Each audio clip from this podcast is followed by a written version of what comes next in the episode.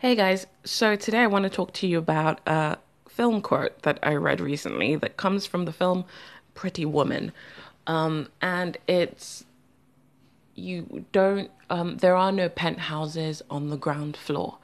Um, and that kind of resonated with me because I thought about it immediately in the sense of your minimum viable product, your pilot, your very first test of your tech solution, whatever it might be because as entrepreneurs we tend to get focused on the vision on the very big thing that we're trying to create and it can be very difficult to kind of bring that back into something that's doable today.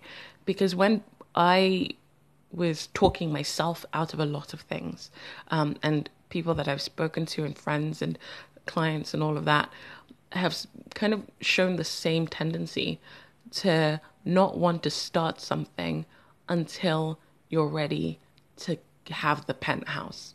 So doing all this stuff on, um, in the back streets, in the backstage, behind the scenes, hoping that all of the things that you're testing in your own head and building with you in mind is actually going to be worthwhile to your customer when you finally are ready to release it with all the bells and whistles. But you can't do it like that because if you do do it like that, the risk you're allowing yourself to fall into is extremely high because the likelihood is that you spent a lot of time and a lot of money creating something that isn't actually what people want from you. For instance, I've been talking to a lot of uh, developers recently who do have that really strong mindset of I want to build a thing. And the second thought is, what is my customer base going to want? What do they actually want it to look like? What do they actually want it to feel like? Um, what do they want it to do? Not necessarily in the uh, make it faster, make it more streamlined, make it easier to access buttons, but in a what do they actually want it to taste like? Like, what feeling do they want it to give them? Um, and not using kind of assumptions around. Uh, large companies like Spotify. Spotify wasn't built in a day. Shazam started as a dial up system, so you would have to phone a company, and that company would then play the recording of whatever it is that you'd recorded, and then they would use some kind of really antiquated automation system to then match your song. So it wasn't just like hold up your phone to a speaker that it is nowadays. It was something very, very manual compared to what we see now. So, what I want you to do with everything that you're building is look at what the very first starting point you could do is. What is the manual proposition? If you want to start um, uh, an automated accounting system, for instance, how are you aut- automating your accounting system that you provide that your your clients in your manual phase. So, if you were going to build software, how do you replicate the function of that software in a manual setting? Because that's going to help you test whether or not you want to include it in the software. I don't know if this is making sense to you. I hope that it is. But I do want you to really think about that idea that there are no penthouses on the ground floor. You have to work your way up to a penthouse. You have to um, walk your way up as well. It's it's a slog, it's a struggle to get there, and you have to just kind of keep going. And in this in this building, there are no elevators. There is no magic button that's going to get you there quickly. So get used to the ground floor. Figure out everything that you need to figure out here. Test as much as you can test here, and then move up to the next floor. I've actually recently been thinking about adaptability. Um, because I'm very introspective. That's one of the things that I like so much about doing this podcast is that I get uh, the opportunity to kind of tell you guys what I've learned over the years. Um, because I have been doing this for 10 years now, or actually over 10 years now. So, one of the things that I've learned and kind of accepted more recently is that I have a false sense of what adaptability truly means. Because I used to think that being adaptable meant being able to survive in any situation. Um, but I think it's more than that.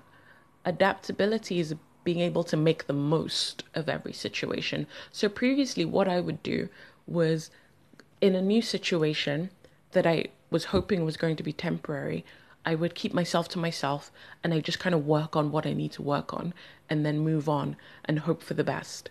Um, like an open door within a few months, a few weeks, a few whatever it might be. But I'm starting to understand that true adaptability is making the absolute most and milking all of the lessons out of your current situation. So, whatever situation you're in now, whether you can't afford a developer, you can't afford an office space, you can't afford an um, some kind of consultant or a coach like myself, find as much uh, find as many resources as you can exactly where you are and work with what you've got. Like, really work on it. Don't just kind of say, oh, I'm going to leave this until I'm able to pay for it or I'm able to create the version that I want or I'm able to kind of do something. Don't kind of live a minimized life of surviving instead of thriving in the position that you're in. Um, and that's something that I've been learning recently in the sense of being able to kind of be more active in what I think are going to be temporary spaces. Um, I think I, am one of the things I'm going to talk about soon is uh, making permanent residence in temporary spaces. So I think I'll talk about that in the next podcast, so it follows on nicely. But um, yeah, make the most of your temporary spaces, your temporary opportunities, and your temporary logistical challenges or whatever they may be. Uh, and just learn as much as you can from them because those lessons are going to do you well in the future. I hope you've enjoyed this. I hope this has helped. Uh, by the way, I do offer financial aid uh, when it comes to the coaching service. I'm not a monster.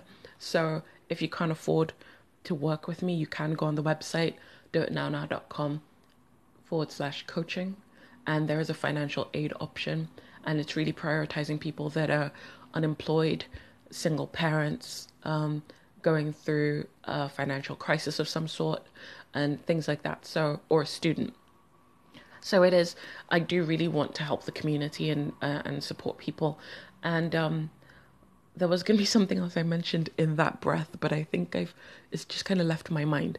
So uh, I'll probably mention it tomorrow. Then have a good day, and I hope this helped. Bye. Oh, actually, it was this. A couple of you do send me little like articles and things, which I really appreciate. Um, but what would be great is if you have a specific question, because um, I do make notes on what I want to talk about. Uh, but if you have a specific question, just so that I know that these are more tailored to you rather than uh, exactly what I want to listen to all the time. So if you have a specific question, just email me directly uh, B A Y O, Bayo, B A Y O, at doitnownow.com.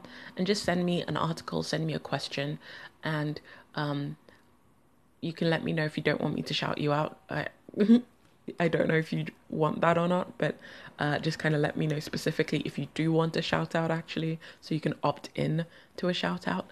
And um, it would be useful to just kind of get some direction from you guys as well, so that you are being fed by this. Um, okay, enjoy the rest of your day. I have a whole full day stacked with meetings, and it's going to be fun. Bye.